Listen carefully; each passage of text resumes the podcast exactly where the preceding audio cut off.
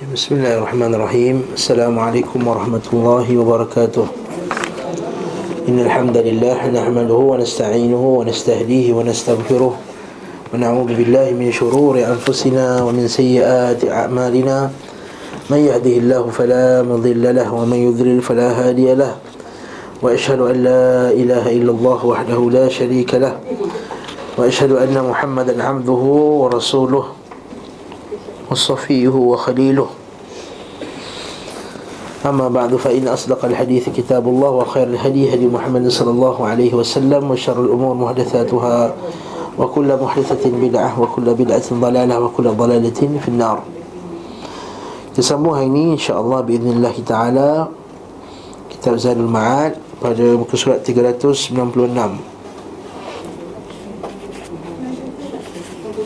Assalamualaikum lah. Iaitu isu berkenaan dengan uh, Menikahi wanita musyrikah atas laki-laki Muslim. Ini dilarang. Wala tumsikuhunna bi'isamil kawafir Kata Allah Ta'ala dalam surah Al-Mumtahanah yang telah lalu sebelum ni. Iaitu fas'ulu fas'alu haqqakum okay? Maksudnya kamu uh, Fas'aluhum ma anfaqtum Wal yas'alu ma anfaqu. Naklah kamu meminta balik Dan bila orang perempuan tu dah patah balik Dah masuk Islam Maka tak boleh pulangkan perempuan tu kepada suaminya yang kafir.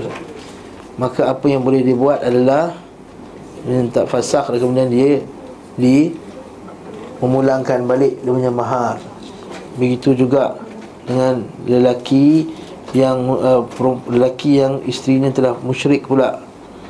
Ha, dia boleh minta ataupun lelaki itu masuk Islam lelaki itu masuk Islam kemudian perempuan tu kekal dalam musyrik dia nak pisah lelaki yang masuk Islam tu dia bagi balik mahar tu kepada kepada isterinya untuk untuk berpisah ini dalam yang kita telah huraikan sebelum ni okey Ketika Nabi SAW sepakat dengan mereka Kita reverse sikit eh? Pada perengan uh, 396 perengan terakhir itu Ketika Nabi SAW sepakat dengan mereka Untuk mengembalikan kaum laki-laki Beliau SAW beri peluang kepada mereka Untuk mengambil siapa saja yang datang kepada beliau Namun beliau SAW tidak memaksanya untuk kembali Dan tidak pula memerintahkannya Yang ini kes apa sebelum ni?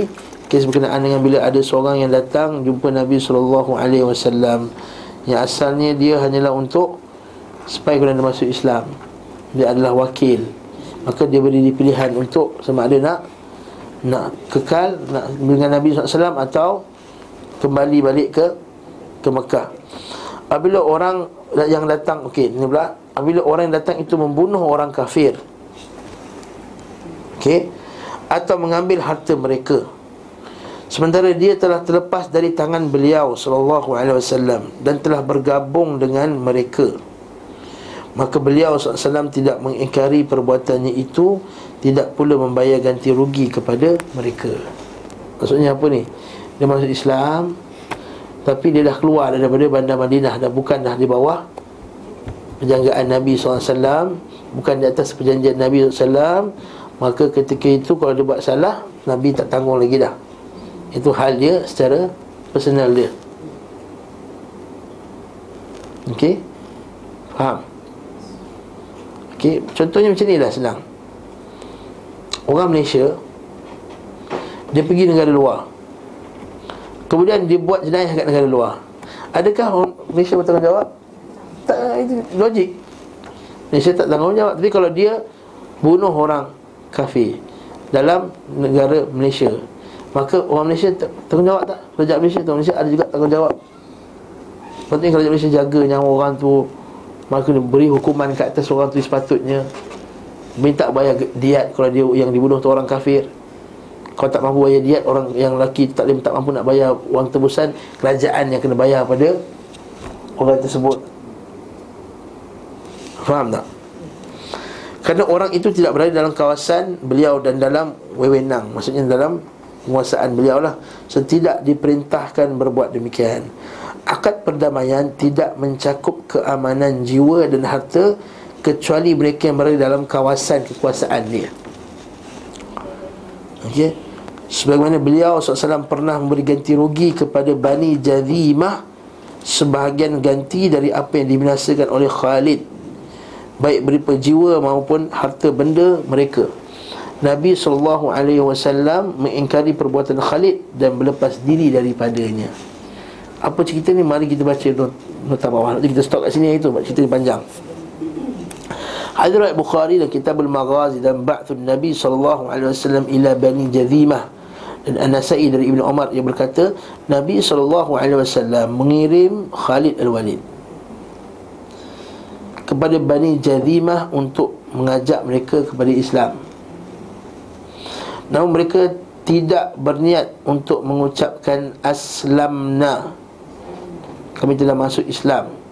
Tapi mereka kata sabakna sebab dulu perkataan sabakna maksudnya dia berkata sabi. Sabi ini maksudnya ambil agama selain daripada agama Quraisy. Sabi. Yang datang perkataan bodoh maksud juga bodoh. Sebab itulah bila Thumamah bin Uthal masuk Islam dia kata asabauta adakah kamu telah jadi sabi Okey, faham tak? Kami telah meluk agama baru. Lalu Khalid membunuh sebahagian daripada mereka Dan menahan sebahagian yang lain. Dia tak kata aslamna. Dia kata sabakna Lalu ia menyerahkan kepada kami setiap orang dari tawanannya. Hingga suatu hari Khalid memerintahkan agar setiap kami membunuh tawanan tersebut. Aku berkata demi Allah Aku takkan membunuh tawananku dan tidak pula sahabatku akan membunuh tawanannya. Hingga kami berdatangi Nabi SAW dan menceritakan kejadian itu kepada beliau maka Nabi SAW mengangkat kedua tangannya dan bersabda Ya Allah Sebenarnya aku berlepas diri daripadamu Berlepas diri kepadamu Dari apa yang dilakukan oleh Khalid. Maksudnya Nabi tak ada kena-mengena dengan apa yang Khalid buat. Sebanyak dua kali Ibn Hisham pun melihatkan dalam sirah di Ibn Ishaq Kemudian Rasulullah memanggil Ali bin Abi Talib Dan melihatkan wahai Ali Keluarlah menuju kaum tersebut. Itu lihatlah urusan mereka Jadikan urusan jahiliah berada di bawah telapak kakimu. Ali berangkat hingga sampai ke mereka Sampai bawa harta yang dikirim oleh Rasulullah SAW Lalu dibayar ganti rugi jiwa Dan apa yang diambil dari harta mereka Hingga beliau mengganti rugi tempat minum anjing sekalipun Nabi ganti. Maksudnya apa? Bukankah Khalid ni Orang yang diutuskan oleh Nabi SAW Jadi dia bawa kekuasaan Nabi tak? Dia bawa kekuasaan Nabi.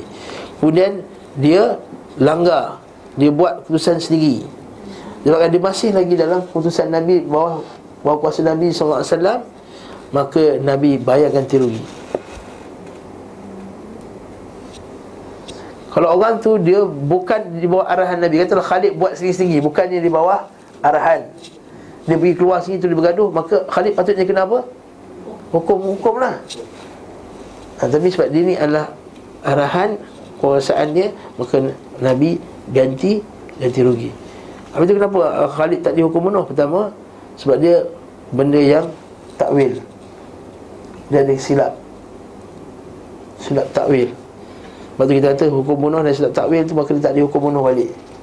Sebab dia ingat Dia ni kafir sebab dia pakai dia pakai perkataan sabakna. Patutnya aslamna dan sabakna. Dia kata, "Oh, kau tak nak agama ni, kau ambil agama lain pula." Khalid tawan Nah, kita tahu bukannya maksudnya pancung macam tu pasti ada, ada berlaku pertemuan lah, peperangan. Lalu dibayar ganti rugi. San yang sahih akan tapi mursal sebelum menemukan landasan bagi pulih mengatakan bahawa Nabi membayar setengah dari diet ganti jiwa mereka. Wallahu taala Jadi ini cerita dia. Yang pertama sebab Nabi bayar dia tadi. Kerana perbuatan Khalid tersebut memiliki unsur syubhat. Tapi itu kenapa Khalid tak kena hukum bunuh? Kerana memiliki unsur syubhat. Kerana mereka di mana mereka tidak mengatakan aslamna Akan tetapi mereka mengatakan sabakna Kemudian agama baru. Yang mana ucapan ini bukan pernyataan masuk Islam secara tegas Maka Nabi SAW membayar separuh diat ganti rugi jiwa kerana adanya penakwilan dan syubhat. Qatlul syubhat. Qatlul syubhat ni macam mana? Zaman sekarang ni. Okey, zaman sekarang ni qatlul syubhat. Maksudnya Dia cakap benda lain Katakanlah orang tu Dia Buat satu benda yang menampakkan Seolah-olah dia nak Bunuh kita contohnya Lalu dia tembak dia pula Kata syubah Kata syubah Ataupun dia tu orang tu memburu. Kan? Orang tu memburu. Ataupun askar. Askar nak perang. Muhammad ni entah pergi mana dah. Dia pergi ke camp musuh pula. Mungkin dia nak ambil balik harta dia ke apa. Askar tu eh Itu tentera musuh. Dia pun tembak Boom Ini kau tahu? Syubhat Ini pembunuhannya Syubhat Maka yang macam ni Adakah dia hukum bunuh juga? Tak, tak dihukum bunuh Dia bayar diet. Sama juga macam orang bawa kereta laju. Lalu dia bawa kereta laju Dia aksiden langgar orang Orang tu mati. Adakah dia kena hukum bunuh? Tak. Kita kena hukum kisah ke? Tak kena hukum kisah Yang kisah ni kalau dia memang nampak Dia bawa pisau. Dia bawa pedang. Memang nampak dia tolak daripada tepi bangunan Sengaja. Atau memang cekik dia. Ha, Maka ini pembunuhan yang Ada nyata. Ini bukan ini bukan lagi syubhah. Dia kata qatlul syubhah. Ini masalah yang kita kena faham betul-betul. Beliau memperlakukan mereka dalam hal ini seperti ahli, kitab, ahli kitab yang terpelihara darah dan harta mereka. Dengan sebab akad zimmah akad zimmah. Dan diat berapa banyak? Diat separuh daripada diat. Kalau 100 ekor unta harga dia diat yang kena bayar diat dia 100 ekor tau. Diat 100 ekor unta. Ha, jadi apa cerita satu ekor unta tu? Itu kes. Ingat tak masa ayah Nabi SAW Siapa nama dia? Abdullah. Ketika ayahnya Abdul Muttalib Bernazar. Ha, Nanti Rafi'ah ingat cerita ni Lepas tu?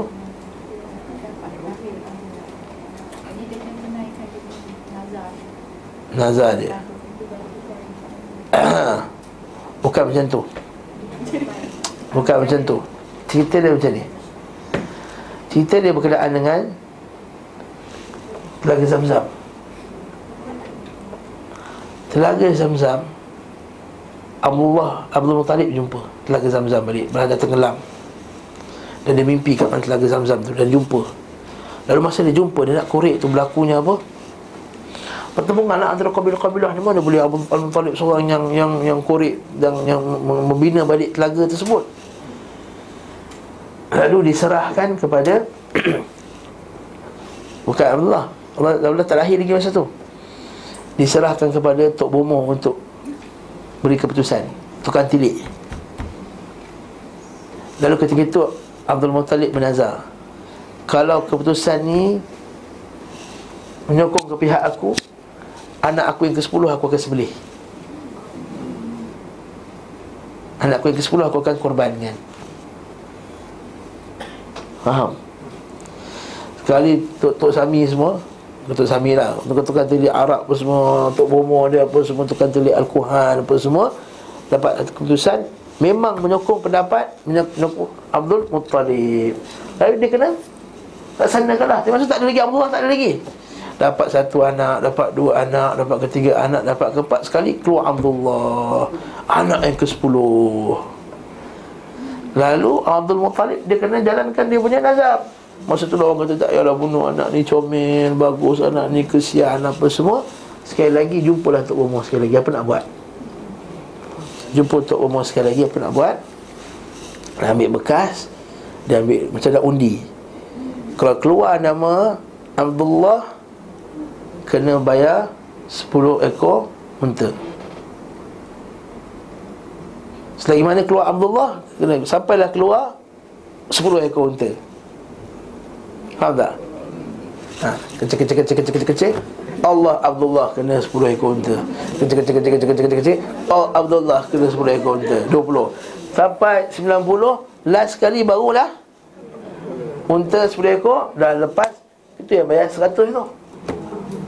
Lalu hukum tersebut jadikan hukum diat untuk tebuskan jiwa dan di, di, dikekalkan dalam Islam. Dan diterima dalam dalam Islam. Itu hukum dia untuk diat dan satu hukum tu. Sebab itulah kata kata Syekh Al-Bani saya ingat satu satu satu lawak lah satu jenaka uh, Syekh Al-Bani rahimahullah taala dia kata macam ni uh, di Saudi dia melarang orang bawa kereta laju Syekh bin Bas kata dia larang, dia haramkan bawa, bawa kereta laju Kali Syekh Al-Bani kata ini fatwa orang tak pernah merasa nikmat bawa kereta laju dia tu Syekh Al-Bani kata boleh selagi tak membahayakan jiwa orang tak ada masalah Sekali bila sampai fatwa tu kat fatwa Syekh Al-Bani kepada Syekh bin Bas pula Syekh bin Bas kata apa? Ini fatwa orang yang tak pernah merasa bayar diat kata. okay? Fatwa orang yang tak pernah merasa bayar diat satu ekor unta. Ekor satu ekor unta satu berapa harga unta sekarang? Mungkin tiga ribu, mungkin empat ribu, mungkin lima ribu. Ya lima ribu dah seratus apa? Lima ratus ribu kena bayar diat. Bukan mudah, bukan murah. Kan untuk uh, apa nama uh, tadi Okey saya tanya, bertunang peraturan zaman bila? Bertunang. Bertunang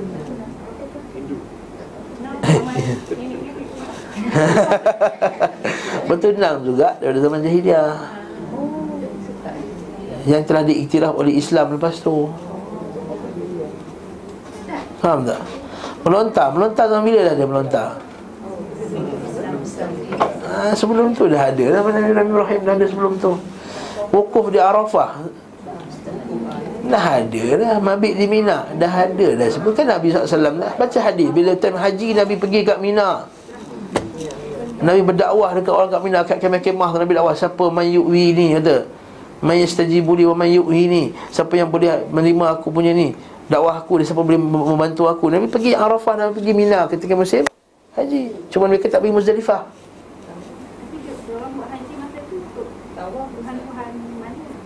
Untuk Allah lah. Untuk Allah lah. Ya Allah Akbar. Ha? Oh La haula wa la quwata illa billah Ni aku cerita balik cerita ni ha. Cerita balik eh oh. In the beginning ha, yeah. ha, In the beginning ha? In the beginning yeah? In the beginning There's no Makkah ha.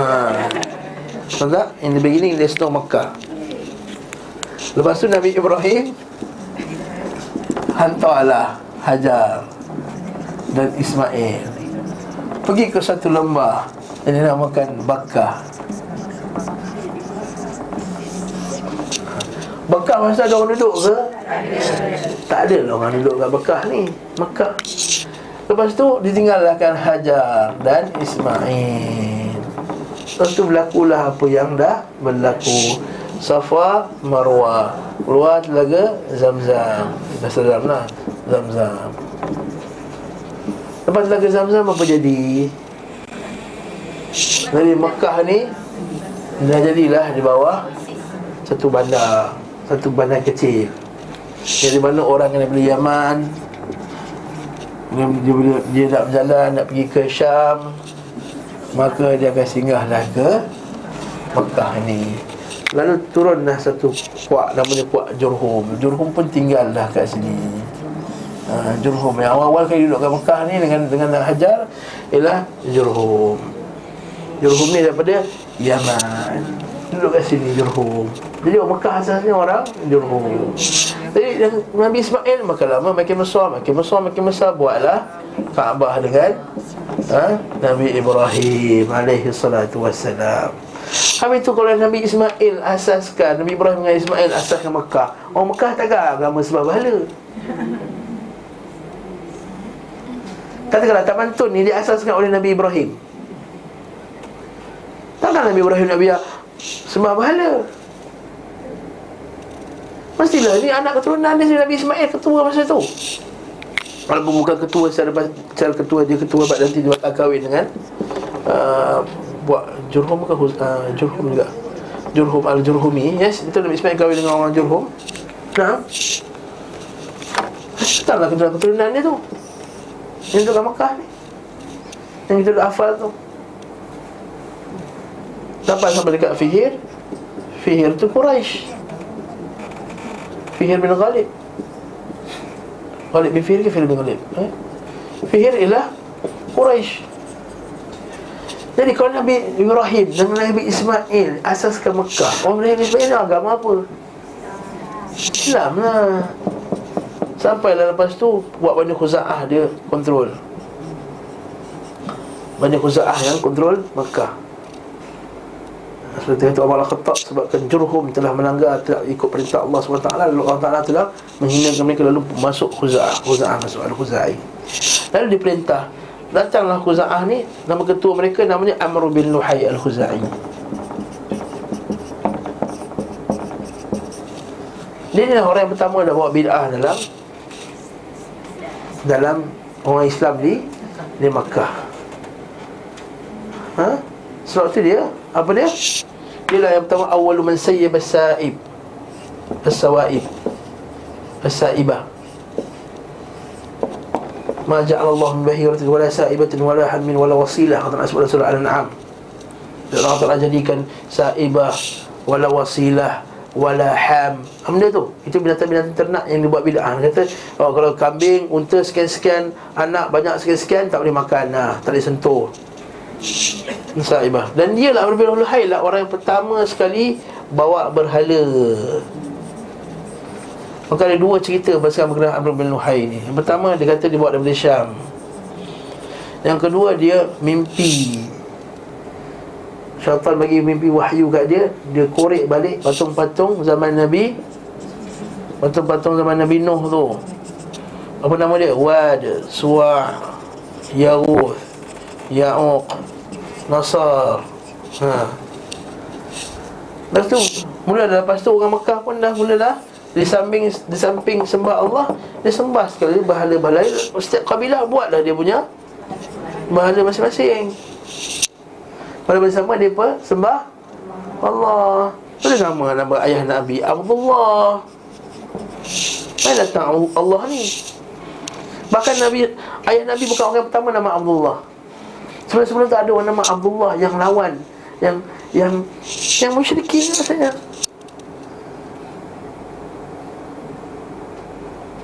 Nak ambil agama apa ni? Islam yang orang sebut agama Hanif tu. Agama Hanif. Kerana sekarang sejarah sebut agama Hanif Agama Hanif. Lepas tu ingatkan agama lain pula. Agama Islam Agama asal. Hanif al Musliman Orang kata dengan musyrikin Hanif. Tapi dah campur dengan Lepas tu ada campur dengan Ada musyrikin. Ini nama musyrikin Lepas tu ada orang pergi Mereka semayang tak dekat Kaabah? Semayang salat Lepas tu Masjidil Haram. Nama Masjidil Haram. Nampak tak? Masjidil Haram Masjidil Haram. Kaabah. Baca seperti kita baca sirah. Nanti ha, Allah Ta'ala takdirkan kita Kita jumpa bertempatnya. Abu Jahal bila sumpah nak lawan Nabi Demi Allah aku akan halang Muhammad. Demi Allah aku akan halang Muhammad Aku tak kisahlah kau nak buat apa kata kat aku Tapi demi Allah aku akan halang Muhammad Kita akan lihat apa Allah Ta'ala akan lakukan kepada Muhammad Oh bukan Kalau cakap macam tu berzaman kita Kita ingat ni Islam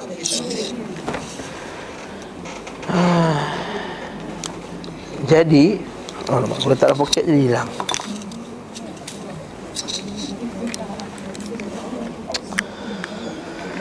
Okey, jadi jadi ha. Okay. Jadi kita kata macam mana?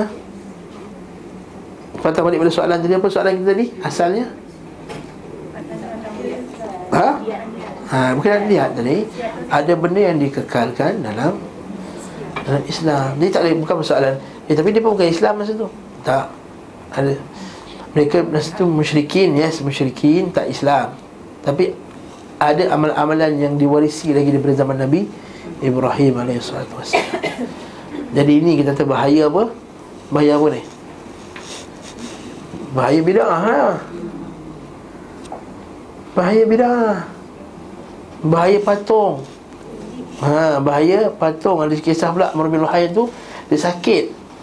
Lalu pergi kat Syam, lalu orang-orang cadangkan bawa balik patung sekian dan sekian untuk baik penyakit dia. Macam orang pergi Mesir lah beli patung apa tu yang kecil-kecil tu. Ha, untuk bawa good luck. Pasal tambah Allah Ta'ala ni Saya dulu mengajar Quran kat rumah dia. Dulu lah lama cerita 10 tahun dulu. Datang kat rumah dia Ada patung-patung ni. Kali patung apa ni? Dapat dari mana? Dapat dari Egypt. Egypt Orang jual kat keliling-keliling Apa? Keliling-keliling uh, piramid tu Dekat-dekat piramid tu. Maka dia kata apa? Dia kata Ini uh, orang sana kata Kalau ada patung kat rumah Good luck Dia kata. La haula wa billah. Jadi ini syirik. Ini syirik tak tak syak lagi akan kesyirikannya. Eh? Jadi barakallahu fiik, ada faham dah in the beginning tadi, dari awal tadi. Macam mana cerita dia? Dia asalnya Ibrahim dengan Ismail Dia asaskan Makkah Waktu masih lagi ada syiar-syiar Yang masih lagi kekal Tawaf Talbiyah doa Labbaik Allahumma labbaik Labbaik la syarika lak eh, Syarika labbaik illa syarikan huwa lak Tamlikuhu wa ma malak Ya Allah Kami menyebut seruanmu Ya Allah Labbaik Allahumma labbaik Seruan yang tidak disyirik bagimu Ya Allah. Menaikkan syirik yang kau telah lantik Ya Allah. Ha. Menaikkan syirik yang kau telah lantik. Yang kau miliki dan apa yang mereka miliki Ya Allah. Ha. Sebab mereka sebagai mereka bernazar. Amr bin Luhai Al-Khuzai. Betul Nabi kata Inni ra'aitu Amr bin Luhai Al-Khuzai Finnar Yajur Yajur qasbahu finnar Aku tengok Amr bin Luhai dalam neraka Sedang tarik tali perut dia. Kerana dia lah awal man sawaib. Dia lah orang yang pertama sekali yang telah Memulakan perbuatan uh, Sembah Apa tadi? Tu? As-saibah tadi tu Buat bida'ah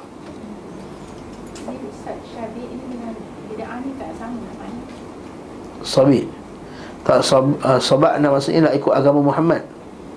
Orang Quraisy Dulu bagi siapa yang masuk agama Islam Digelar sebagai sabak Sabak faqat sabak Sabi.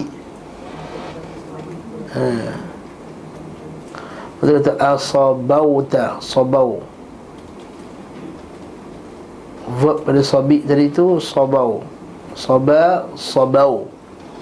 Sabau telah menjadi sabi Aslamna Maksudnya kami telah Islam dia sepatutnya disebut. Maksudnya disebut Aslamna Tapi disebut Sabakna. Ah, maksudnya aku dah keluar dari agama. Jadi dia kata murtad dah dia ni hmm. Basah lah. Perang lah Khalid. Ha, Bahkan kita, kita faham dah bukan maksudnya tu potong Tak, mereka macam tu Maksudnya dia kata ah, Sebutlah kamu La ilaha illallah. Mesti dakwah dulu La ilaha illallah.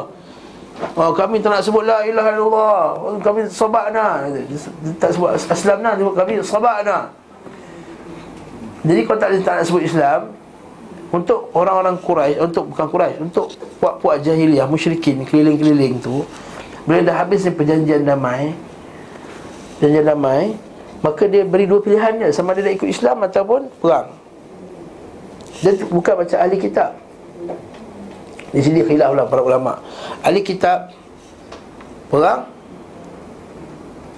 uh, Masuk Islam Ajak masuk Islam Jizyah ataupun perang. Ada pun musyrikin terima Islam ataupun perang. Tak ada jizyah. Pilihan itu tak diberi kepada ahli kitab. Satu perkataan la ikraha fid din dan para ulama disebut la ikraha fid din itu adalah pada ahli kitab saja. Ini berlaku khilaf di kalangan para ulama ada tapi sebagai ulama kata ada juga jizyah untuk orang musyrik untuk orang musyrikin tapi ini tak tak tak tabit. Jizyah hanyalah berlaku pada ahli ahli kitab yang sahih Nak tengok ni buka permulaan surah At-Taubah okay. Bila sampai Habis perjanjian itu Maka Di Diisytiharkan perang pada mereka Jadi ini cerita dia Naam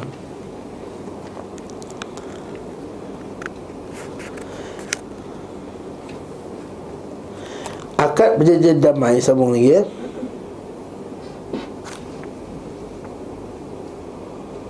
Okey, berapa yang zimah tu kena bayar? Kat sini nota kaki 703. Hadis riwayat Ahmad, Tirmizi, Nasa'i, Ibnu Majah dari Amr bin Shu'ab dari ayahnya daripada datuknya. Dari Nabi SAW dia berkata Diat ganti rugi bagi orang kafir Setengah diat orang yang beriman. Sanatnya sahih. Ini bukan pendapat dipegang oleh Imam Ahmad Begitu pendapat Umar Abdul Aziz Urwah, Malik, Amr bin Shu'aib. Juga bahawa diatnya adalah 4,000 dirham. Ini pula yang dikatakan oleh Sayyid bin Musayyib Al-Fa' Al-Hasan bin Ikrimah Al-Syafi'i Ishaq. Sementara Al-Aqamah Mujahid dan Sya'bi Katakan diatnya adalah seperti sama dengan seorang diat Seorang Muslim. Ini khilaf di kalangan para ulama' Iaitu bila ada seorang Islam Terbunuh seorang orang kafir. Maka berapa dia yang dia kena bayar? Adakah sama dengan orang Islam yang dibunuh Ataupun separuh? Maka majoriti ambil ambil pendapat separuh sahaja. Majoriti ambil pendapat separuh sahaja diatnya. Naam Sambung Akad perjanjian damai tidak mencakup sikap menolong mereka jika ada yang merangi mereka dari pihak di luar kekuasaan Nabi wasallam dan di luar kawasannya. Dalam dalam hal demikian terdapat dalil bahawa apabila orang yang terikat perjanjian damai diserang suatu kaum yang tidak berada dalam kekuasaan imam pimpin kaum muslimin dan tidak pula dalam kawasannya maka tidak akan ada ganti rugi atas apa yang dibinasakan atas penyerang itu. Maksud darilah di luar kawasan tadi. Mengambil hukum-hukum berkaitan dengan peperangan kemaslahatan kaum muslimin pemeluknya urusannya perkara-perkara politik syar'i dari sirah beliau SAW dan peperangannya lebih tepat dibanding mendapat mengambil hal-hal itu daripada pendapat tokoh. Ini Ibn Qayyim kata lah. Okay? Sebenarnya ini adalah satu corak dan itu bukan corak tersendiri. Wallahu ta'ala alam bersawab ini bab-bab perang ni kita tak apa nak dapat relate sangat eh, untuk kita hari ni. Okey, perdamaian dengan pihak Khaybar. Kita tak akan sentuh dulu perang Khaybar sebab kita akan ada satu bab yang khas, detail cerita perang Khaybar. Cuma kita nak ambil pengajaran daripada sini daripada perdamaian dengan penduduk perang Khaybar. Khaybar ni satu kawasan di utara Madinah yang mana Nabi SAW dan para sahabatnya serang kerana didapati bahawa mereka ada berkumpul untuk menyerang Nabi sallallahu alaihi wasallam. Dan Nabi serang dulu depa. Okey. Namun bila dah kalah, Nabi buat perjanjian damai dengan penduduk Khaybar. Siapa kalah? Ha? Tentera Khaybar, tentera musuh Yahudi ada sebagai Yahudi Yahudi yang lari masa Bani Nadir, masa Quraidah apa semua tu yang yang ada sebagian terbunuh sebab Nadir kan kena halau. Yang Quraidah sebab kena bunuh tak tak? Qainuqat dan Nadir kena halau.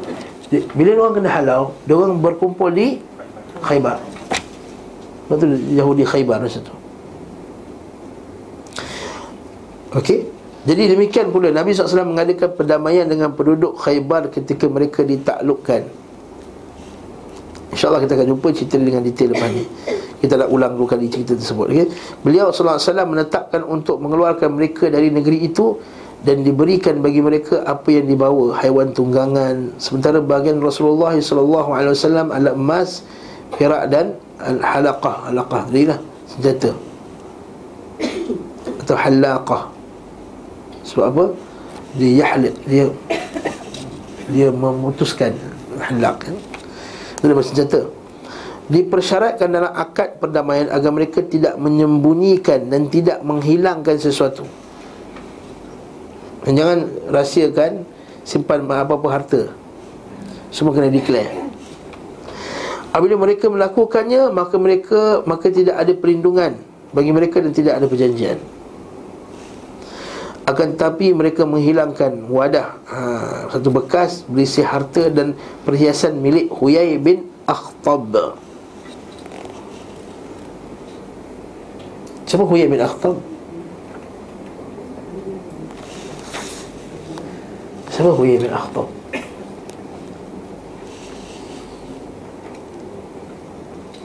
Ayah Sofia lah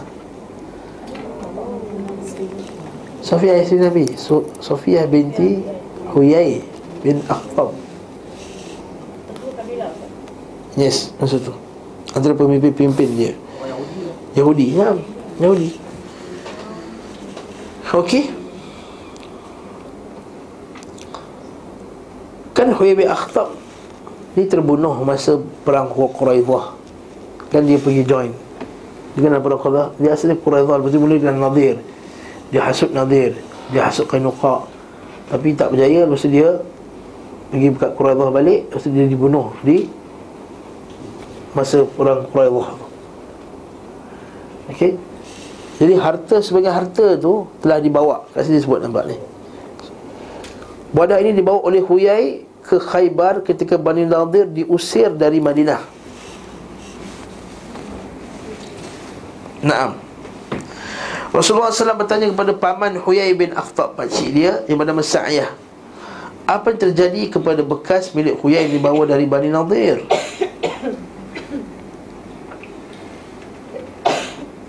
Dia menjawab telah dihabiskan untuk biaya hidup dan peperangan. Ha, dia tipu. Dia tipu. Ha? Mesti banyak betul? Masa lepas perang khaybar Harta perpasan ni sangat banyak. Emas-emas perak. Sebab Yahudi kan bisnes lama kat Madinah Beratus tahun buat bisnes.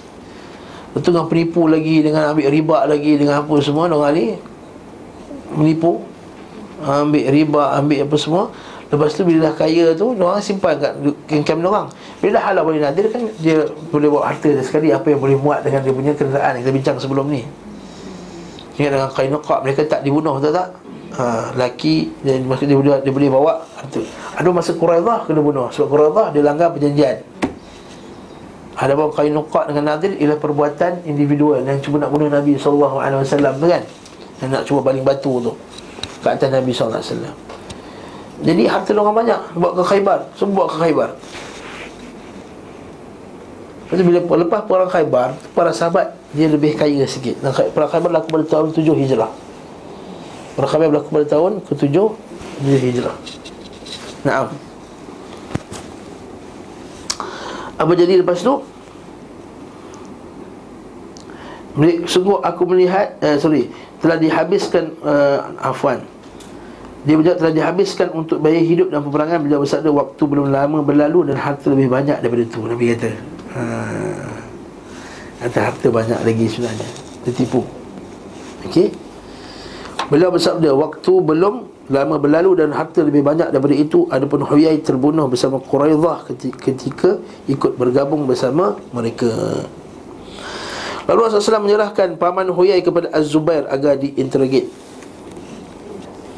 Ketika Az-Zubair mengintimidate dia Mengintimidasinya Maka ia berkata Sungguh aku melihat Huyai berkeliling di runtuhan ini dan ini. Nah, dah kena paksa, paksa, paksa bahawa aku kata dulu Huyai pernah macam ada dulu kawasan satu kawasan satu kawasan runtuhan. Maka mereka pun pergi ke tempat yang dimaksudkan dan mencari ini akhirnya mereka mendapati bekas yang dimaksud di bawah runtuhan. Rasulullah SAW pun membunuh dua putera Al-Huqaiq. Salah satunya adalah suami Safiyah binti Huyai bin Akhbab ini ketua mereka lah Abu Huqaib ni ya, Musuh dia ah, musuh ni. Dia orang yang, yang nak berperang dengan Nabi SAW Mengkhianati. Bahkan masa tu Khaybar jadi pusat apa? Pusat mengumpulkan semua musuh-musuh Nabi daripada luar. Ha. Jadi memang layak lah dapat Hukuman sebegitu. Perang kan Nabi SAW membagikan harta benda mereka kepada kerana pelanggaran yang mereka lakukan. Kemudian Nabi SAW membagi-bagikan Bukan maksud bagi kepada mereka Bagi-bagi pada sahabat Antara pasal perang lah. Dia pun telah melanggar perjanjian tadi. Dan Nabi SAW hendak mengusir mereka daripada khaybar. Tapi mereka berkata Biarkanlah kami di tempat ini Untuk mengolah dan menanamnya. Maksudnya apa? Untuk bertani. Kami lebih tahu tentang tanah ini dibanding dengan kalian. Di satu sisi Rasulullah SAW dan para sahabat Tidak memiliki hamba-hamba yang dapat mewakili mereka Mengolah tanah tersebut. Betul juga. Ya, tak cukup tangan. Ha, Tak cukup orang Maka beliau SAW menyerahkannya kepada mereka Dengan syarat untuk Rasulullah SAW Separuh dari segala sesuatu yang dihasilkannya baik berupa buah-buahan maupun tanaman dan bagi mereka separuhnya dan mereka dan mereka berada di tempat itu sekehendak beliau sallallahu alaihi wasallam. Faham tak? Okey, kau boleh duduk tanah ni. Kau tolong usahakan separuh kau ambil separuh bagi kat Nabi SAW untuk umat Islam. Nanti kita akan jumpa sebelah ni dia panggil hukum musaqah dan muzara'ah. Ini maksudnya musaqah dan muzara'ah. Dan hukum ni kekal sampai sekarang. Ha, macam kita bukan khaybar lah, maksudnya hukum tu hukum boleh usahakan tanah. Bukan khaybar tu khaybar dari orang Islam dah sekarang. Saya ada ladang. Bukan saya lah. Datin Rafi'ah ada ladang. Ha. tapi tak ada siapa nak usahakan.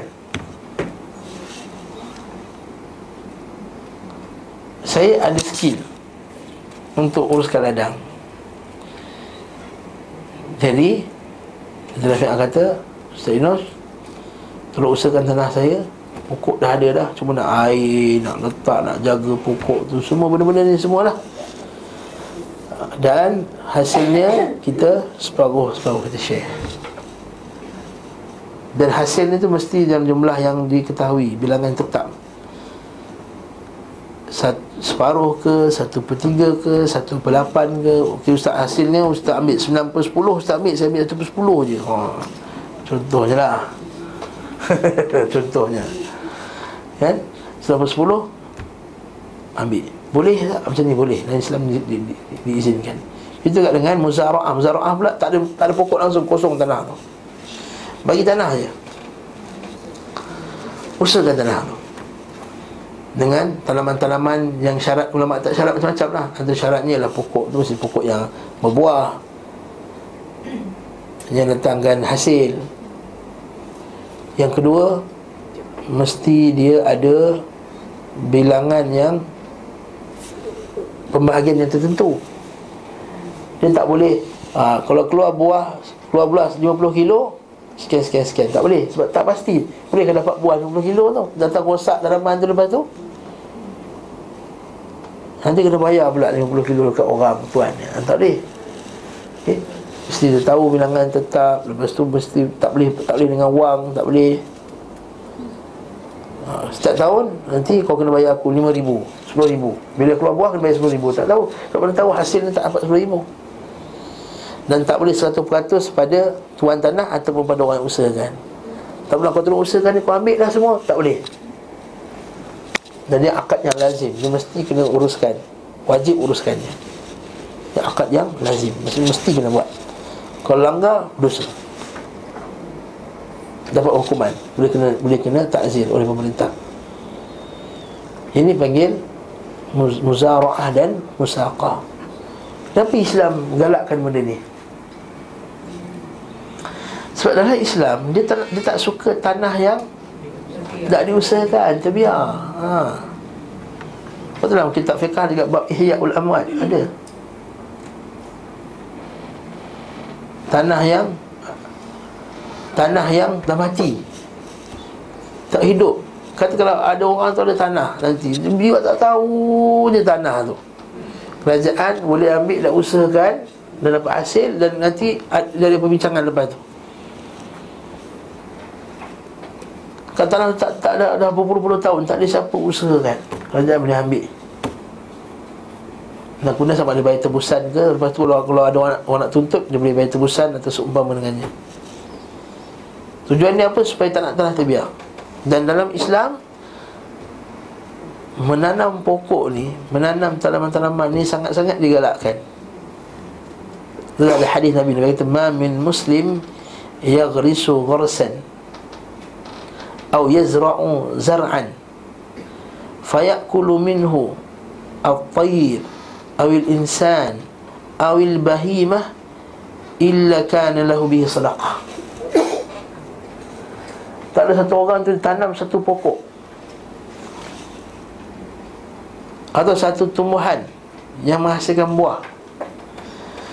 Kemudian fayakulu fayakuluhu maka makanlah burung makan pokok makan dimakan oleh oleh oleh binatang-binatang semua makanlah semua nak makan. Naam.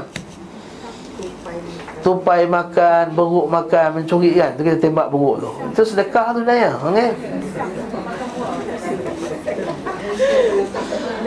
Dalam setengah hadis disebut Hadis Rafiq bin Khadij kata Walaupun orang tu curi sekalipun Orang curi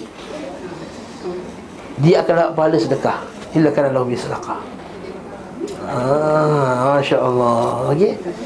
Jadi tanam Bukanlah saya kata Biarkan orang curi. Maksudnya Kita ni kadang-kadang kita tanam pokok depan rumah kita Tanam pokok rambutan. Ada je orang lalu lalang yang Sebat kita punya rambutan Sebat Atau kita pokok kata keluar kan. Sikit kat luar pagar tu. Okey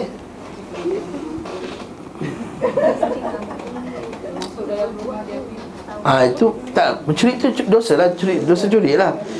Kita ni kita dah pahala sedekah, dah pahala. Macam ni boleh? Boleh? Ada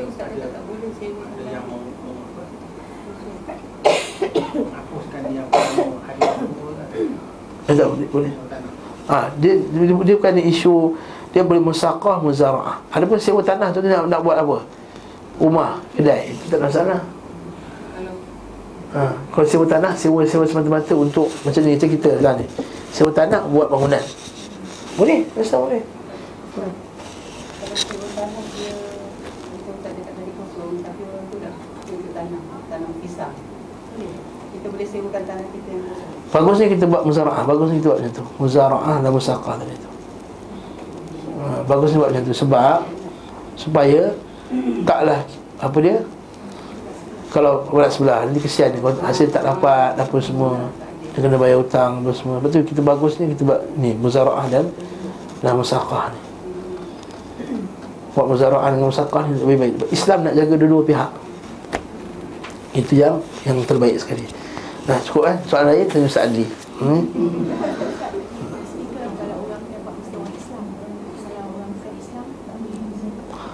Oh dalam pokok tadi tu?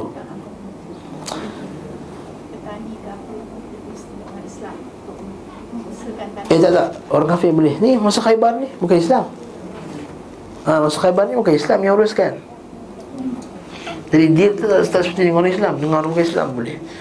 Tapi pahala sedekah tak dapat lah. Ha. Lepas tu lah hadis tu uh, Umur Mubashir tu Hadis tu Umur, Mubashir tu Hadis tu disebut. Dia kata ya, Nabi tengok ada orang tanam pokok. Dia kata siapa tanam pokok ni? Mubashir. Muslim ke dia? Muslim. Orang Muslim dapat dah Nabi sebut hadis tadi. Tak ada seorang Sebab dia kata Ma min muslimin. Tak ada seorang Muslim yang menanam pokok. Ya orang kafir mana dapat pahala betul tak? Eh? Betul dapat pahala sedekah. Ma min muslim Dia akan dapat pahala. Naam. Namun Nabi tidak membunuh mereka semua Yang sebagaimana yang beliau lakukan kepada Bani Quraidah. Sebab Bani Quraidah Bersekutu dalam membatalkan perjanjian. Adapun Yahudi Khaybar Mereka yang mengetahui keberadaan wadah dan menghilangkannya Serta mempersyaratkan kepada beliau apabila ditemukan Maka mereka inilah yang tidak dapat perlindungan dan juga perjanjian damai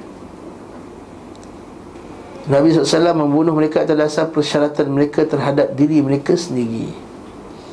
Hal itu tidak merembet Maksudnya tidak menyebabkan kepada Tidak menjatuhkan hukuman kepada semua penduduk khaybar. Tak meliputi semua penduduk khaybar. Sebab diketahui secara pasti tidak semua daripada mereka mengetahui keberadaan wadah milik Huyai yang tertimbun di bawah runtuhan tadi. Hal serupa dengan orang yang mendapat perlindungan dan orang yang terikat perjanjian damai apabila membatalkan perjanjian tanpa didukung oleh yang lainnya, sungguhnya hukum pelanggaran itu berlaku khusus pada pelakunya. Faham tak? Maksud isu dia ialah Yahudi Khaybar. Khaybar ni macam-macam orang ada kat situ. Orang Yahudi je. Okay, jadi masa tu Yahudi Khaybar ni sebahagiannya telah hianat. Tak nak bagi tahu Nabi kat mana bekas tadi. Jadi Nabi bunuhlah dia. Nabi bunuhlah dia sebab dia tak nak. Ada pun yang lain yang tak bunuh, dia kalah. Kurang. Biarlah saja. Mereka biarkan mereka dalam uruskan tanah tersebut. Dan ini yang Umar Khattab juga buat masa zaman dia masuk ke Parsi dulu. Biarkan tanah tu pada pemilik yang asal, cuma pemilik asal tu dia bayar cukai kepada kepada umat, Islam. Naam. Boleh melakukan akad hudnah menghentikan peperangan. Oh sorry Oh saya lompat Musaqah tu Boleh dia melakukan musaqah dan muzara'ah Perbuatan Nabi SAW menyerahkan tanah kepada kaum Yahudi dengan imbalan separuh dari hasilnya menjadi dalil paling jelas tentang bolehnya praktik musaqah dan muzara'ah. Kondisi kebun yang ditanami kurma tidak memberi pengaruh apa pun. Maksudnya walaupun dah pokok dah keluar tak beri kesan apa-apa juga. Bukannya muzara'ah itu mesti tanah yang kosong. Bukan musaqah, tanah yang kosong. Dan tanah tu dah berbuah Tapi tak ada siapa nak usahakan. Ha, Macam kita lah Kita ke tadi Yang kalau muzara'ah tadi Tanah yang kosong. Musakah Ini dah ada pokok dah. Okey? Pun boleh juga. Dah ada pokok. Ni bukan Ini bukan isu upah eh. Upah lain. Kalau kita kita upah Bukan ini bab istijar Istijar lain. Kita upah orang tu Kita ujrah dia kamu aku upah kau RM5,000 untuk kau pergi kait buah. Ha, itu, itu lain. Ini bukan ini bukan musaqah bukan tak masuk. Itu buat kita upah pekerja buat ijar nah ini bab lain. Hukum sesuatu adalah hukum yang sebanding dengannya. Negeri yang pepohonnya adalah anggur dan tin setelah yang lainnya dari buah-buahan yang diperlukan manusia hukumnya sama juga seperti pohon kurma tidak ada perbezaan sama sekali Ha, Ibn Qayyim sebut ni sebab ada sebagian fuqaha kata mesti buah-buah yang tertentu saja. Tak, apa saja buah ikut negeri tersebut maka boleh. Dalam hal ini dapat dalil yang tidak dipersyaratkan bibit dari pemilik tanah. Maksud bibit tu dia punya benih. Sebahagian ulama fiqah disebut dia kata syarat ni mesti tuan tu sendiri yang supply benih kita kata Jadi Ibn Qayyim cuba bantah balik lah Kata mana ada ni? Pokok dah siap ada lah. Pokok kurma. Cuma dirampas melalui peperangan. Cuma diberikan pula mereka usahakan tanah tersebut separuh. Asal tu tanah dia pun. Dirampas sebabkan mereka melanggar melanggar perjanjian dengan Nabi sallallahu alaihi wasallam.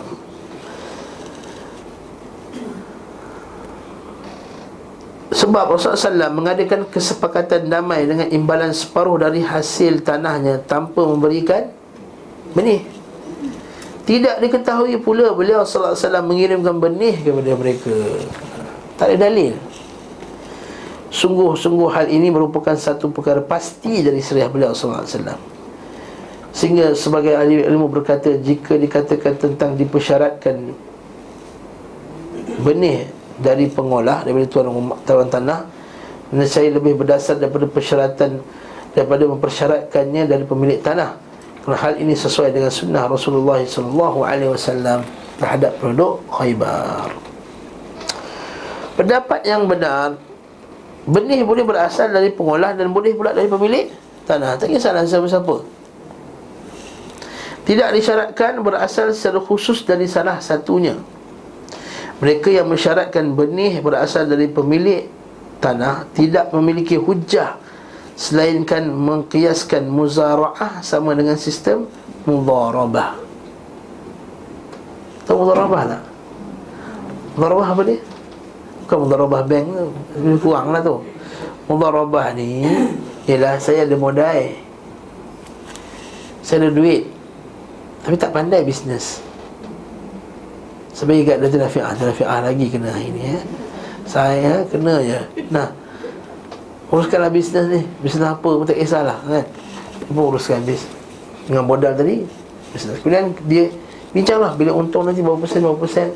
Lepas tolak modal. Lepas tolak Modal Untungnya tu sama. Asli ulama' dia kiaskan Mudarabah tu dengan Dengan mus, mus, musakah ni tadi. Ibn Qayyim tak setuju bab ni tak boleh kiaskan. Sebab apa? Okey, tengok sini. Mereka berkata Sebagaimana dalam sistem mudharabah Disyaratkan modal dari, dari pemilik harta Dan tenaga dari pengelola Pengurus tadi. Maka demikian juga halnya dalam praktik muzara'ah. Kata modal mesti daripada mana benih tu modal lah. Dia anggap benih tu bagi modal lah Tanah tu modal Benih tu modal. Jadi dia bagi. Okey Cantik kan tengok sini. Serupa dengan soal musaqah Di mana pepohon dari satu pihak Dan tenaga dari pihak yang lain. Faham tak ni? Ni isu fiqhiyah sikit lah eh?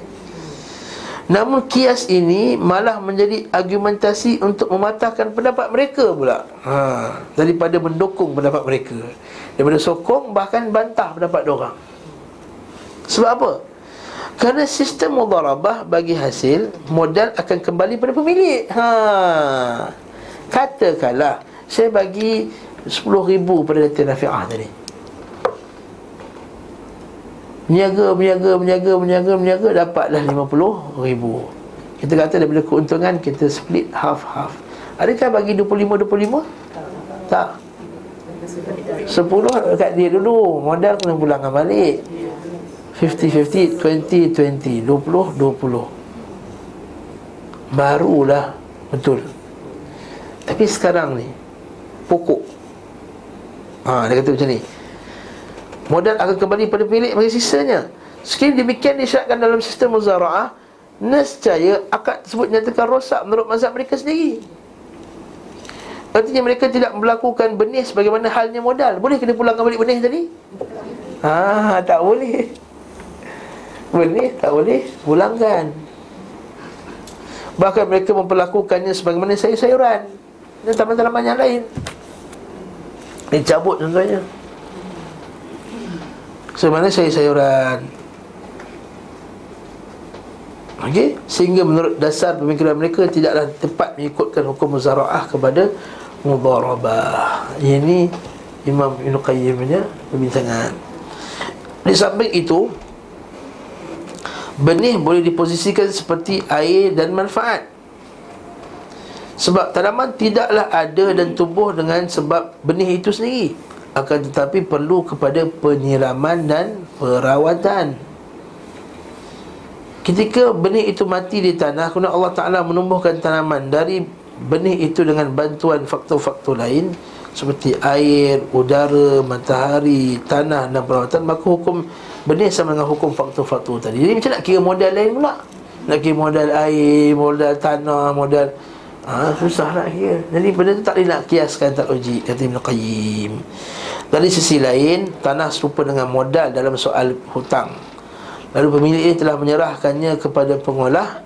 Sementara pengolah dan penyelamannya sama seperti pekerjaan pengelola dalam sistem mubarabah Ini berarti bahawa pengelola Pengolah lebih patut menyediakan benih dibanding pemilik tanah Kerana ia diserupakan dengan pengelolaan. Ha, Ini lain pula. Dia kata Yang usahakan tu adalah Pengelola tu lah. Jadi dia yang patut Letakkan benih. Macam dia macam air apa semua dia Letak air Dia yang jaga pokok tu. Okey, apa yang disebutkan dalam sunnah lebih sesuai untuk jadikan kias syar'i dan asas-asasnya. Nah, itu kesimpulannya. Tak apalah terus kita pening-pening bab ni. Okey. Ha, semua macam diam, kata diam itu maksudnya pening lah tu, ha. Hmm? Ha, macam bersunyi ya. Okey. Yang penting ialah muzara'ah dan musaqah dibolehkan dalam Islam. Okey, dibolehkan dalam Islam. Naam. Seterusnya boleh melakukan akad hudnah menghentikan peperangan. Boleh melakukan akad hudnah. Menghentikan peperangan. Dalam kisah di atas terdapat dalil yang membolehkan akad hudnah menghentikan peperangan secara mutlak tanpa batasan waktu. Bahkan sesuai keinginan pemimpin. Tidak disebutkan setelah itu suatu keterangan yang menghapuskan hukum tadi maka yang benar adalah boleh dan sah Pendapat ini dinyatakan secara tekstual oleh Imam Al-Syafi'i dan Imam Ibrahim Imam Al-Muzani dan dinyatakan secara tekstual secara nas pula oleh para imam yang lainnya faqad nas alaihi ghairu min al-a'immah لكن لا ينحض إليهم ويحاربهم حتى يعلمهم على سواء ليستوهم وهو في العلم بنقض العهد Tapi kaum muslimin tidak boleh bangkit menyerang dan merangi mereka Sehingga kena bagi tahu dulu kepada mereka bahawa perjanjian tidak lagi berlaku Agar kaum muslimin. Dan mereka sama-sama mengetahui pembatalan perjanjian tersebut. Nah Apa maksud dia daripada kesimpulannya? Iaitu kalaulah mengikut maslahah umat Islam Untuk melanggar perjanjian itu Lebih baik Maka pemimpin itu boleh Melanggar perjanjian dengan Kabilah tersebut Kita takkan buat perjanjian yang akhirnya Yang buruknya datang kepada Kita balik. Maka kita terpaksa langgar Ini maksudnya. Apatah lagi dalam masalah peperangan ini Maka asalnya dia ada perjanjian dah. Tak nak perang. Tapi disebabkan nampak dia dah ada berkumpul makin kuat musuh kat situ apa semua Maka dia dapati bahawa ini akan menyebab datangkan kerosakan kepada umat Islam. Maka ketika itu dia boleh membatalkan perjanjian Bolehnya menjatuhkan hukum ta'zir kepada tertuduh Di dalam juga terdapat dalil boleh menjatuhkan hukum ta'zir Bagi tertuduh dalam bentuk siksaan Hal ini juga menunjukkan bahawa yang dimaksudkan termasuk siasah syariah Ta'zir ni apa pula? Apa itu ta'zir? ha? Ta'zir ini adalah satu hukuman daripada pihak pemerintah Yang tak ada dalam hukum hudud Dan tak ada dalam hukum kisas Contoh ta'zir sekarang macam denda lah penjara. Ini ta'zir lah tu. Okey? Boleh kenakan ta'zir Macam penjara dan sumpah menyentuh Ta'zir lah ni. Ta'zir ni adalah sebagai hukum untuk kesalahan-kesalahan Yang tak ada dalam hukum hudud Dan juga tak ada dalam hukum kisas dia kata boleh hukum ta'zir kepada yang tertuduh. Dia kata mana ada dalil? Orang ini apa Lebak laju kena denda RM300 Atau kena penjara. Tak dalam Quran dengan sunnah. Eh tak. Pemerintah dia ada Kuasa untuk jatuhkan hukum Ta'zir. Dia panggil apa? Tak. Ta'zir. Ha? Civil. Macam civil law lah Akhirnya. Dia bukan civil juga. Dia masuk dalam syariah juga. Dia masuk dalam siasah syariah. Bukan siasat syari'i tu. Siasah syariah. Masuk dalam siasah syariah Dan pada dasarnya Allah SWT mampu menunjukkan Rasulullah SAW Tempat penyimpanan hari itu melalui wahyu. Akan tetapi beliau SAW ingin mencontohkan Bagi umat Islam Bagi umat betul eh, bagi bagi umat siksaan bagi orang tertuduh. Kan tadi dia pergi tarik orang tu Dia pergi interrogate dia. Okay Dia interrogate Kemudian dia Paksa dia Seksa dia sampai dia Bagi tahu Benda yang penting untuk umat Islam. Tapi kalau cakap macam ni Orang kata orang Islam benar kasih seorang. Tak adalah bukan maksud macam tu. Maksudnya kalau orang tu betul-betul Dia ni memang dia dapati syakzan yang kuat. Memang dia ni membawa kerusakan kepada umat Islam. Dia pegang Dan sekarang ni polis buat betul tak? Bukan boleh Malaysia, boleh Amerika lagi teruk. Guantanamo tu boleh teruk. Lagi siksa lagi. Bukan maksudnya kata kita boleh ikut macam orang kafir Tak. Maksudnya bila kita tahu orang macam sekarang Jadi kita tahu dah ada bukti dah. Dah nampak dalam gambar. Cuma nak dapatkan maklumat yang kita nak tu. Kita kata boleh tak? Boleh sikit paksaan, takzir dia. Maka boleh. Macam sekarang Saudi buat kat Kuala tu. Yang rasuah Sekarang terugit Sampai macam-macam dalam. Boleh tu tak? Takzir Takzir lah tu. Takzir lah Cara bagaimana tak tak perlu Cara dia Cara yang telah ditetapkan oleh pemerintah. Undang-undang. Okey. Cara yang telah ditetapkan Ikut undang-undang pada wali am Mana berkena lihat pada sasar syariah Bagaimana tidak menzalimi Tidak menyebabkan apa semua Yang telah disepakati oleh para ulama' Maka itulah dia Cara yang dibenarkan. Ha, Bukan seksa sukati Ambil bersih cocok dia Bukan yang tu. Ha, Okey.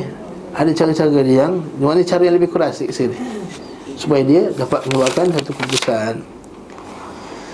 Bolehnya berpedoman, berpedoman kepada karinah Faktor-faktor pendukung. Ha, Ini juga. Ha, Ini bab berkenaan dengan isu karinah ni. Kalau dah ada karinah yang kuat Yang menyebabkan dia itu Buat satu kesalahan Kan? Ada penunjuk dia. Jika dapat dalil yang bolehkan berpegang kepada assumption. Sekarang ni polis pergi tangkap orang tu Macam kita nak pergi tangkap orang yang khaluat Ada orang tak setuju, mana boleh tangkap khaluat Mana boleh masuk rumah orang apa semua. Tapi kalau ada assumption yang kuat Dia nak buat benda yang Buruk. Maka setiap kali lelaki tu bawa girlfriend masuk rumah? Dia tak boleh. Dalam Islam tak boleh masuk rumah dia. Tapi itu kalau tak ada tak ada sebab tiba nampak uh, rumah orang tu jom kita pergi rumah Haji Abang Rahman ni. Mencek dia mana tahu rumah dia dari zina. Itu yang tak boleh. Itu assumption yang tak ada ni Tapi ada karinah Nampak satu orang tu Tiap-tiap hari bawa perempuan lain-lain. Masuk rumah Masuk rumah Perempuan buat seksi-seksi Ini ada karinah yang kuat Untuk kita pergi Serbu dia. Ini boleh. Syak tak boleh Ustaz? Syak syak dengan karinah Maksudnya ada Syak yang kuat Zan yang kuat. Zan yang kuat Untuk kita masuk ke rumah tu Untuk tangkap Benda orang tersebut. Boleh Lepas tu polis Polis berdasarkan benda ni lah Yang dia pergi Serbu rumah orang Apa semua ni. Ha.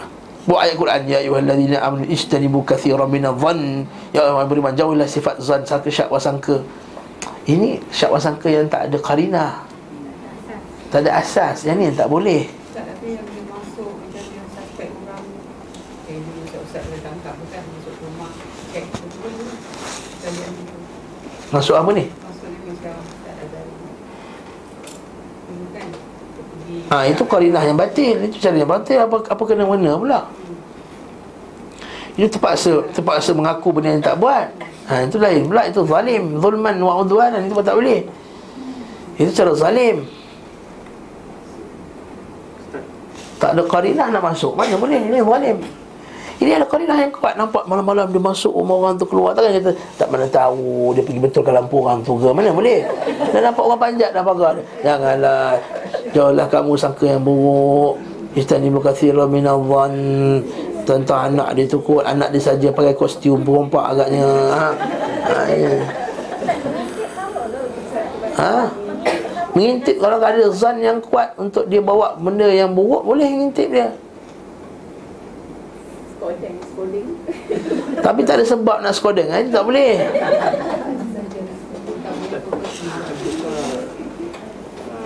Tadi kat rumah tu ha. Dia nak masuk orang yang syak. Itu sebab syak yang zan yang tak kuat Dia main dengar je. Kata Eh Nabi tak bagi Yes. Sebab tak ada Tak ada karinah yang kuat. Ha. Tak ada karinah yang kuat. Jadi kalau ada karinah yang kuat Berdasarkan secara syar'inya Boleh cek. Boleh pergi Yang tak boleh dengar Perempuan ketawa ah, apa ni, apa ni, buat apa ni Ah, ini tak boleh Ah, itu berlaku pada zaman Umar Khattab tu Bukan bukan Muhammad tu dia pergi berkepit dua pergi masuk dalam tu. Kalau macam tu orang dah, dah lama dah sebelum masuk rumah dia dah kena dah. Macam orang lah pergi sekarang tangkap khaluat. Karinah. Kalau tak tapi tak husnuzan dia. Masa dia tengah belajar ngaji kot kata ha.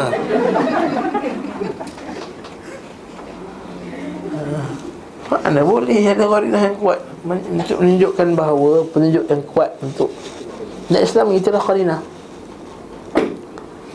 Itu kaedah ha? Lah. Jasus Kalau tak ada sebab Itu terjasus lah tak ada sebab Nak pergi cek Kan? Pergi tengok rumah Tengok rumah abang Tengok apa dah rumah abang ni Cek ni Jadi betul Selalu Tayyisan Taklim Siang-siang ni Mana dapat duit ni. Kaya ni ya. Tak kerja pun Cek ni Terjasus. Ha, Ini tak betul ha. tak, tak ada sebab Ini terjasus Adapun kalau memang dia ada karirah yang kuat atau memang dia merosakkan maka boleh pergi tengok dengan syarat-syarat yang telah ditetapkan lah okay? janganlah pula pergi ambil video lepas tu nak rumah tu tersebarkan video macam sekarang kan pergi tangkap orang macam tu pergi ambil video tu viralkan lagi ha, makinnya tu masuk dalam bab memalukan. Maksudnya orang tu pula akan takzir. Yang tak keluar video tu takzir. Macam satu video tu Dia tunjukkan orang Dia tangkap. Lepas tu perempuan tu dah Dah, dah bokeh dah, dah ambil simut dah. Laki tak sibuk Tarik-tarik simut tu Apa hal. Bodoh betul lah. Ha. Oh, keluar bodoh lah. Astaghfirullahaladzim Anak budak kecil InsyaAllah. Ha. ha. Budak kecil dengar. Tidur eh? Alhamdulillah. Ha. Mana tak boleh Jangan Jangan. Eh Nothing Nothing Nothing. Hmm. ha, okay? Tak ada benda. Maksudnya apa? Dia Pergi tarik-tarik pula orang Dia punya ni. Dia tarik, tarik, dia tarik, tarik. Perempuan tu dia tarik balik, tarik. Saja tu ambil video, terang-terang apa semua Lepas tu viral kan. Waktu Faisal Masya Allah Maka ini jahat, ini tak betul. Apa dia? Ha, nak sensasikan Maksudnya orang yang ambil video tu Patut kena siasat dia tentang takzir dia pula Okey di dalamnya juga terdapat dalil yang membolehkan pegang pada assumption sebagai landasan untuk benarkan suatu anggapan atau menolaknya. Ini dasarkan berdasarkan sabda Nabi SAW kepada saya ketika mengaku harta tersebut telah habis waktu belum lama berlalu. Ha, jadi kan waktu belum lama berlalu harta lebih banyak daripada daripada itu al-ahdu qarib wal mal akthar min dhalik.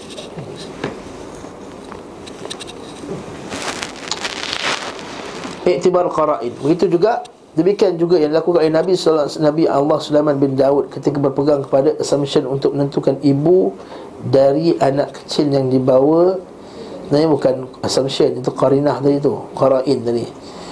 Dari, dari kecil di bawah serigala di mana dua wanita mengaku sebagai ibu bagi anak yang selamat. Lalu kedua yang mengajukan perkara itu dan Nabi Daud memutuskan anak itu pada anak yang lebih tua.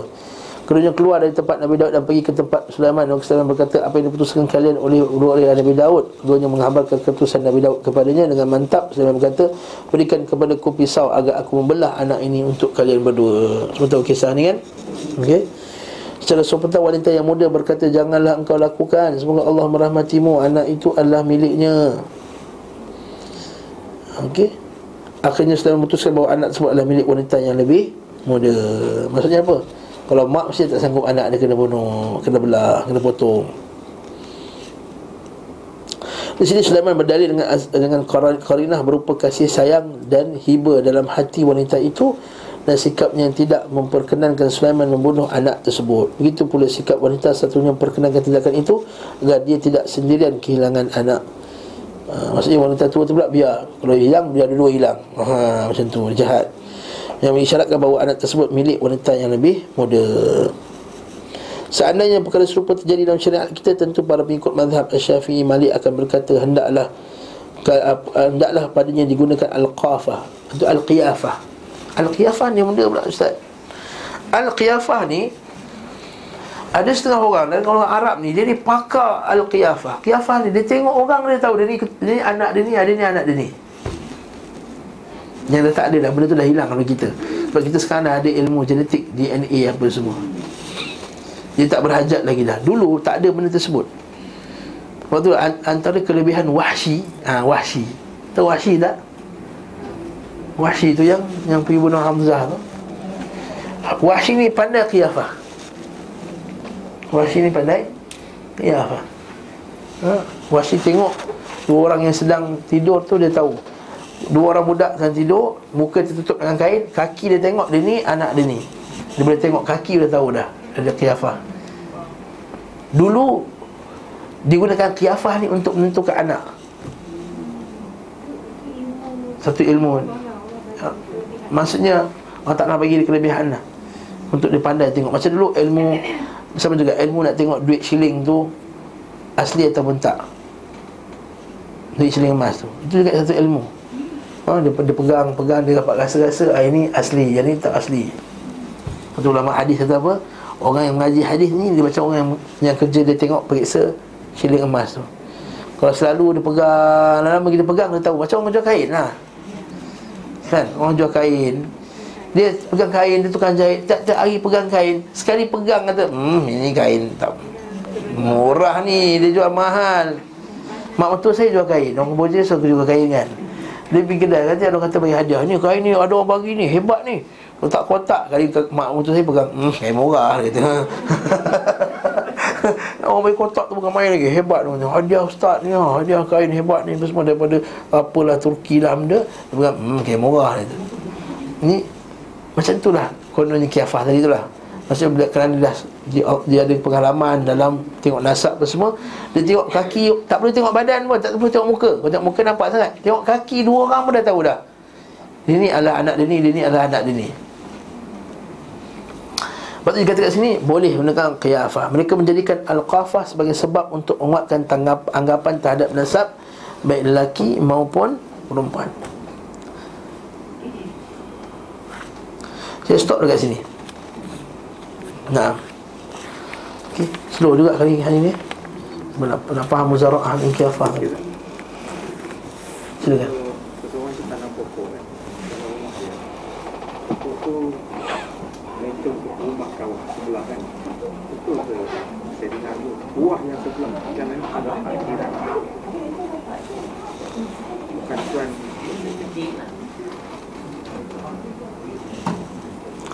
Dia boleh am- ambil. Tapi yang saya cek balik Saya pastikan dulu Saya pastikan dulu ha, Kena pastikan Nak kata dia adalah miliknya Sama.